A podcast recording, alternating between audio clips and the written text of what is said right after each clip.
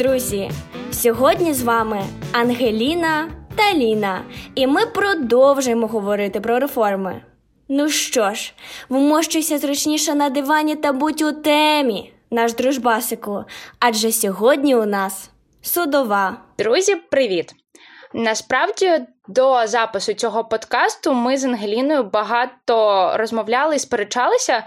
Чи можемо ми сказати, що судова реформа в Україні е, є чи не найпровальнішою? Я, наприклад, не була б такою категоричною, адже ну, реформа це завжди складно, проте є різні думки.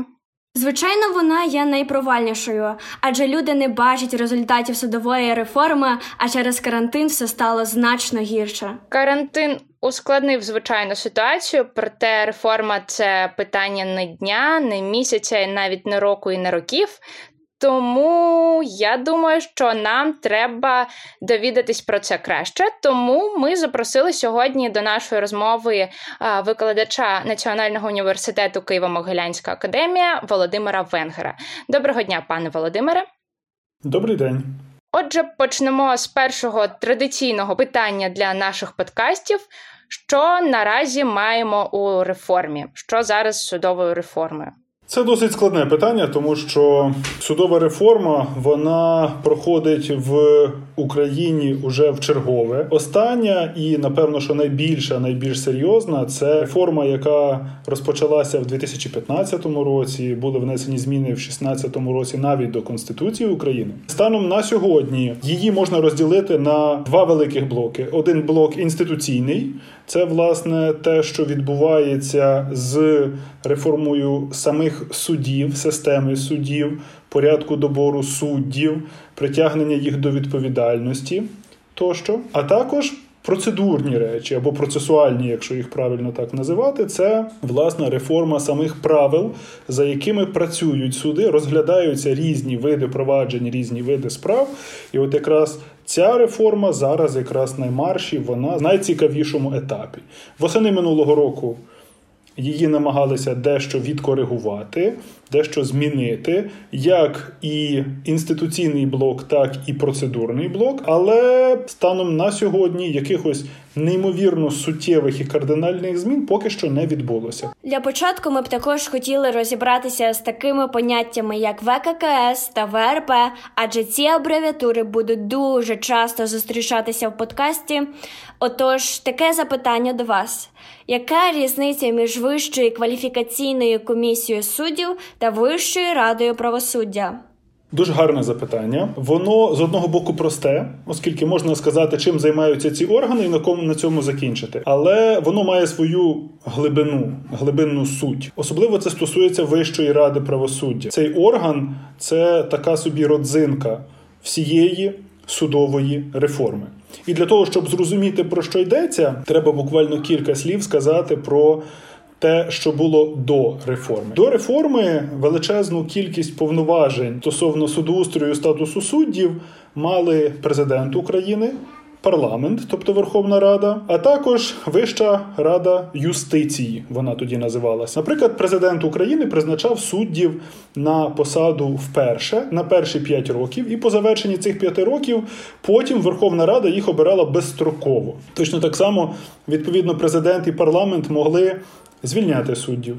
Вони могли ініціювати і в той чи інший спосіб реалізовувати притягнення до дисциплінарної відповідальності суддів. Тому основною ідеєю було забрати політичні повноваження, невластиві в президента глави держави. Кому передати? І отут найцікавіше цією метою було прийнято рішення реорганізувати, ліквідувати і фактично створити нову інституцію Вищу раду правосуддя. Вона була е, збудована на основі Вищої ради юстиції. Її склад і порядок формування суттєво змінили відповідно до міжнародних стандартів. І ось цей орган отримав фактично всю повноту повноважень у сфері організації діяльності судової влади. Зокрема, цей орган призначає готує фінальне подання на призначення судді на посаду. Тепер судді призначаються одразу безстроково. Цей орган уповноважений звільняти, приймати остаточне рішення про звільнення судді з посади, наприклад, за вчинення дисциплінарного проступку. Цей орган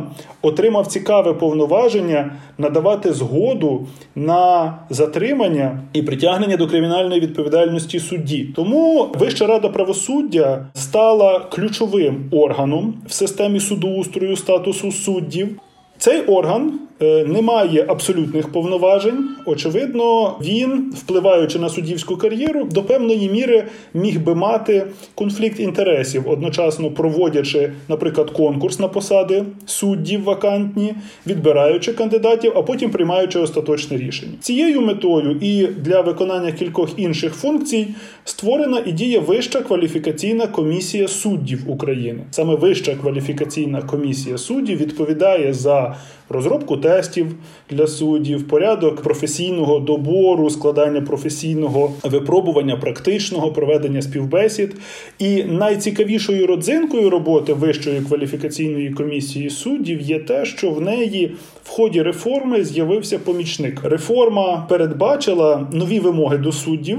Я трошки відходжу в сторону, але це дуже цікаво. І одним з нових таких критеріїв, які має відповідати кандидат на посаду судді, стала вимога доброчесності. Спільно з вищою кваліфікаційною комісією суддів в Україні працює громадська рада доброчесності. Це новий, цікавий, нестандартний, контроверсійний орган. Не будемо напевно що говорити про деталі, але основна його мета допомогти вищій кваліфікаційній комісії суддів забезпечити дотримання критерію доброчесності до кандидатів на посаду судді на високому рівні. Не менш цікавою є тема, що стосується комісії з питань доброчесності та етики.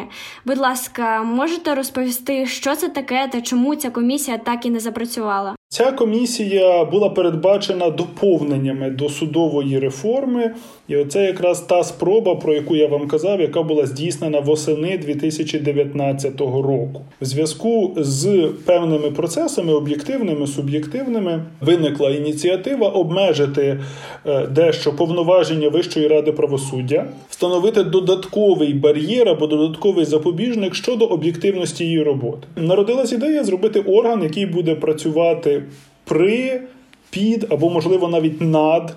Можна дискутувати з приводу коректного слова е, Вищою радою правосуддя. Чому при? Тому що ця комісія повинна була б реалізовувати частину повноважень ВРП і готувати рішення до розгляду самою Вищою радою правосуддя. Чому під? Тому що, очевидно, вона утворюється самою Вищою радою правосуддя. ВРП впливає на порядок діяльності. А чому над? Тому що ця комісія мала би певні, в тому числі контрольні і дисциплінарні повноваження щодо членів самої Вищої ради правосуддя. Ця комісія не була створена і забоксувала через одну серйозну конституційну проблему. До її складу законопроектом, так званим 1008, було передбачено включення міжнародних експертів. Саме аспект включення іноземців в склад органу, який наділений державно-владними повноваженнями, якраз і викликав сумніви щодо його конституційності і щодо можливості його реалізації. Ви згадали такий орган, як Верховний суд ВС. Але була ще така е, структура, як ВСУ, Верховний суд України. Чим вони різняться? Що це за структури? Чому їх взагалі з'явилося дві? Цікаве питання. Мені складно пояснити логіку роботи конституційної комісії, яка напрацьовувала ці зміни, але скоріш за все, що окрім теоретичних якихось аргументів і обставин, був досить один практичний аргумент це намагання і спроба перезавантажити Вищу судову інституцію України в ході реформи. Було прийнято рішення назвати новий вищий орган у системі судів Верховний суд без України. Стосовно суті, новий Верховний суд не тільки змінами до конституції, але й прийняттям закону про судоустрій і статус суддів був фактично обнулений, створений наново і розпочався новий. Конкурс таким чином, основна мета, як на мене, практична, окрім якихось теоретичних, це створення нового органу на нових засадах, оновленими, я б сказав, навіть повноваженнями, і е, оновленим кадровим потенціалом. Тому сьогодні в Україні працює Верховний суд в складі майже 200 суддів. Ось і е, фактично всі судді обрані е, на відкритому прозорому конкурсі, до більшості етапів якого ні в кого немає запитань. У цьому подкасті ми будемо порушувати досить гострі та провокативні питання, і одним із таких питань є власне тема справ Майдану. Наскільки ми знаємо, розгляд справ Майдану м'яко кажучи, лишає бажати кращого. І люди з цього приводу розчаровуються, і люди перестають довіряти судам. Отож, таке запитання до вас, пане Володимире, чому склалася така ситуація? Ну, це дуже провокаційне насправді запитання, тому що будь-який правник прекрасно розуміє, що коментувати матеріали будь-якої справи або будь-якого провадження, не бачачи цих матеріалів, некоректно. Але я можу окреслити загальні рамки, загальні проблеми. Стосовно справ майдану, кримінальних проваджень, так званих, основну роботу зробити мали е, органи досудового розслідування, тобто слідчі, слідчі е, правоохоронних органів, насамперед прокуратури. На той час прокуратура мала функцію слідства. Був спеціальний структурний підрозділ в Генеральній прокуратурі, який цим займався. Саме вони мали зробити основну роботу. Очевидно, для того, аби підозра і обвинувачення були належно обґрунтованими, повинна бути належна доказова база. Чому цього не було зібрано правоохоронними органами? Знову ж таки складно сказати. Напевно, були якісь об'єктивні складнощі, бо це не прості кримінальні провадження. Але мені здається, що могли бути і певні суб'єктивні фактори. Тому е, робити однозначний висновок в таких складних провадженнях майже неможливо. Казати, що українські правоохоронні органи або суди і судді діяли погано, діяли надто довго. Напевно, що теж не буде коректно, тому що якщо порівняти з зарубіжним досвідом, такі складні провадження тривають досить довго. Ми зараз є свідками, скільки років готувалася європейська юстиція стосовно розгляду справи збитого малазійського Боїнга, е, справи MH17. Зараз починається суд, і е, ті, хто стежать за відповідним судовим провадженням, можуть побачити наскільки повільно, наскільки делікатно рухається суд у вивченні матеріалів справи. Причому зараз е, на перших етапах тоді, принаймні, коли я стежив, мова йшла навіть не про вивчення доказів, мова йшла навіть про встановлення конкретних правил і конкретної процедури. Подальших судових засідань, визначення статусу осіб, всіх статусу всіх учасників провадження. Е, і це, як на мене, гарний доказ того, що такі складні справи не можуть вирішуватись легко і швидко, але й затягувати з ними також не можна.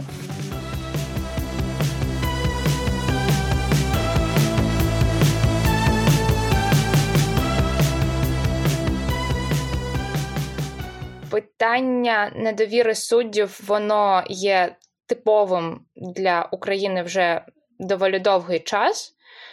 І нещодавно ми обговорювали таку цікаву тезу, а що, якби суддів обирала громада? Ой, таке гарне питання. Я з вашого дозволу скажу кілька речень е, про свою думку стосовно довіри до суду і суддів. Це дуже цікава історія, дуже цікаве питання, і воно похідне до речі від е, питання виборів, можливих виборів суддів. Рівень довіри до суду і суддів серед людей, які брали участь у судових провадженнях, і серед тих, які не брали участі, а можливо ніколи не були в суді і в судовому засіданні, різний. На превеликий жаль, засобам масової інформації дуже часто хочеться гарячих пиріжків. І набагато краще продемонструвати цифру 2, 3, 5, 7% довіри, а інколи ще меншу, залежить від того, як опитування проводилось довіри до суду, аніж цифру 20-30%, а інколи навіть трошки більше, залежить від того, про які провадження йде мова. Е, тому що саме такі досить великі цифри довіри випадають або виявляються в вибірці або в аудиторії людей, які вийшли з суду. Які були в конкретному провадженні, тому питання довіри воно дуже суб'єктивне. Якби ми стали на позицію обрання суддів громадою, Я відразу скажу, я е, виступаю проти такої концепції, її не підтримую, хоча міг би сприйняти якісь її софт-версії стосовно певних категорій справ. Але основна ідея це досить критичний аналіз. Я люблю дивитися відразу на механізм реалізації будь-якої ідеї. От давайте уявимо, що цю ідею вже втілили. В нас мають бути вибори судді, мирового судді, судді громади чи будь-кого.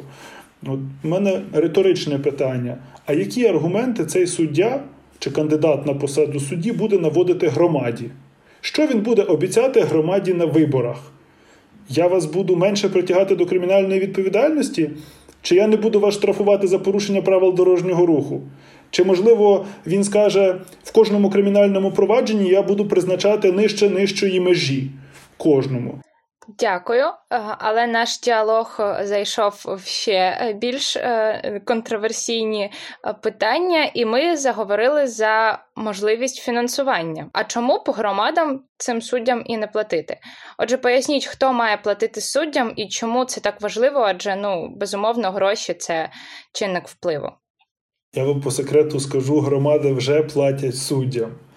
Е, і учасники судових проваджень вже платять суддям. Це проблема нашого взагалі пострадянського або, як любить казати декан нашого факультету, совітського сприйняття дійсності правової. Ми живемо в державі, але ми не відділені від неї. Ми платимо податки, держава використовує наші гроші, вона виконує сервісну функцію. Суд це теж сервісна функція. Держава, маючи державно-владний примус.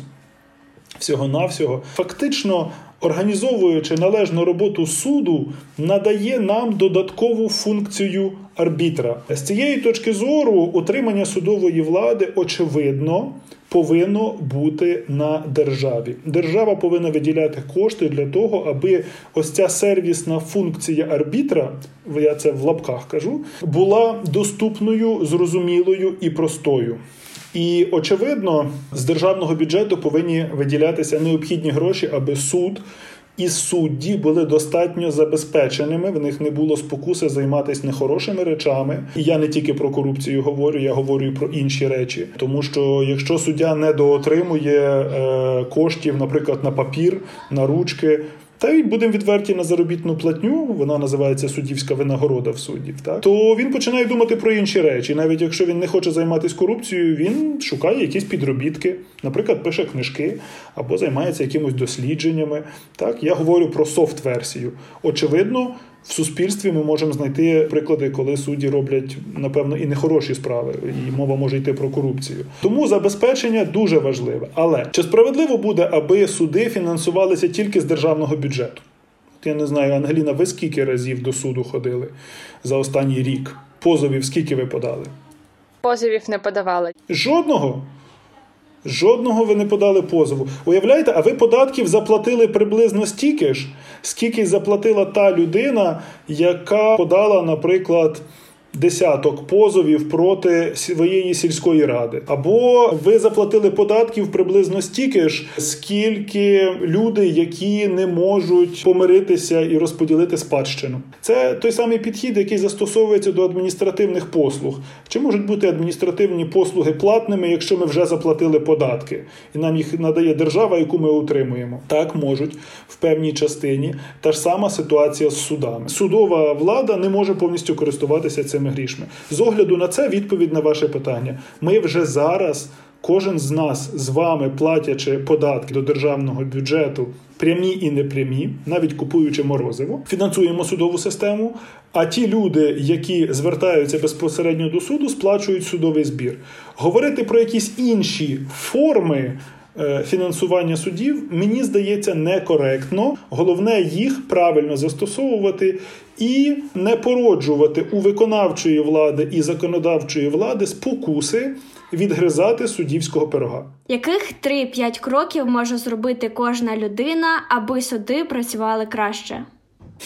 Таке у вас питання, ви намагаєтесь в глухий кут мене загнати. Але насправді це дуже гарне практичне питання. Насамперед, це дотримуватись конституції і законів. Як би це банально і загально не звучало, чим більше люди будуть не порушувати закон, діяти правомірно, дотримуватися загального суспільного е, порядку, тим більша ймовірність того, що суди почнуть працювати нормально. Чому? Та тому, що суди просто завалені справами. Тому е, система загальної правової культури, дотримання е, законодавства, взаємоповага, мені здається, це дуже важлива річ. Наступний крок це використання способів досудового врегулювання спорів. Поки що в Україні ми недооцінюємо медіацію. Це надзвичайно корисний інструмент, який дасть можливість не тільки розвантажити суди, він дасть можливість сформувати особливий вид правової культури і дотримання законодавства, а на мій персональний погляд, і етики взаємоспілкування. Тому що основна роль медіації як способу досудового врегулювання спорів це пошук консенсусу, пошук компромісу. І людина, яка навчиться шукати компроміс в одному питанні, вона буде мати спокусу шукати компроміс в багатьох питаннях. І як в результаті наше суспільство стане більше злагодженим. І третій крок, я напевно про більше казати не буду, але третій найважливіший. Мені здається, крок, який має бути, це нульова толеранція до корупції у будь-яких її проявах. Якщо кожен перестане не просто не давати або не брати хабарів. Цього насправді мало. Якщо кожен перестане толерувати порушення закону, ігнорувати неправомірну поведінку, яка може навіть не мати ознак корупційного діяння, але вона буде неправомірною, тому що хтось не понесе відповідальності за правопорушення. Ну і тим більше кожен буде уникати і боротися з випадками явної корупції. Мені здається, ситуація може суттєво покращитися. Дякую. Отже, пропоную зробити підсумок нашої розмови, і ми пропонуємо зробити це у такій формі. Я буду казати початок певного речення, а вам треба його завершити. Отже, перше речення: реформа наразі неефективна через брак я не вважаю, що реформа неефективна. Сказати про неефективність будь-чого можна лише по завершенні реалізації відповідного плану задумки ідеї. Комісія з питань доброчесності, так чи ні, чи вона допоможе? Навряд чи проблема не в переліку органів, і навіть не в керівниках цих органів. Проблема в відсутності інституцій. Це може додатково допомогти, але навряд чи вирішить ситуацію повністю. Окей, дякую. Наступне питання в уявній ідеальній Україні суддів можуть і мають обирати.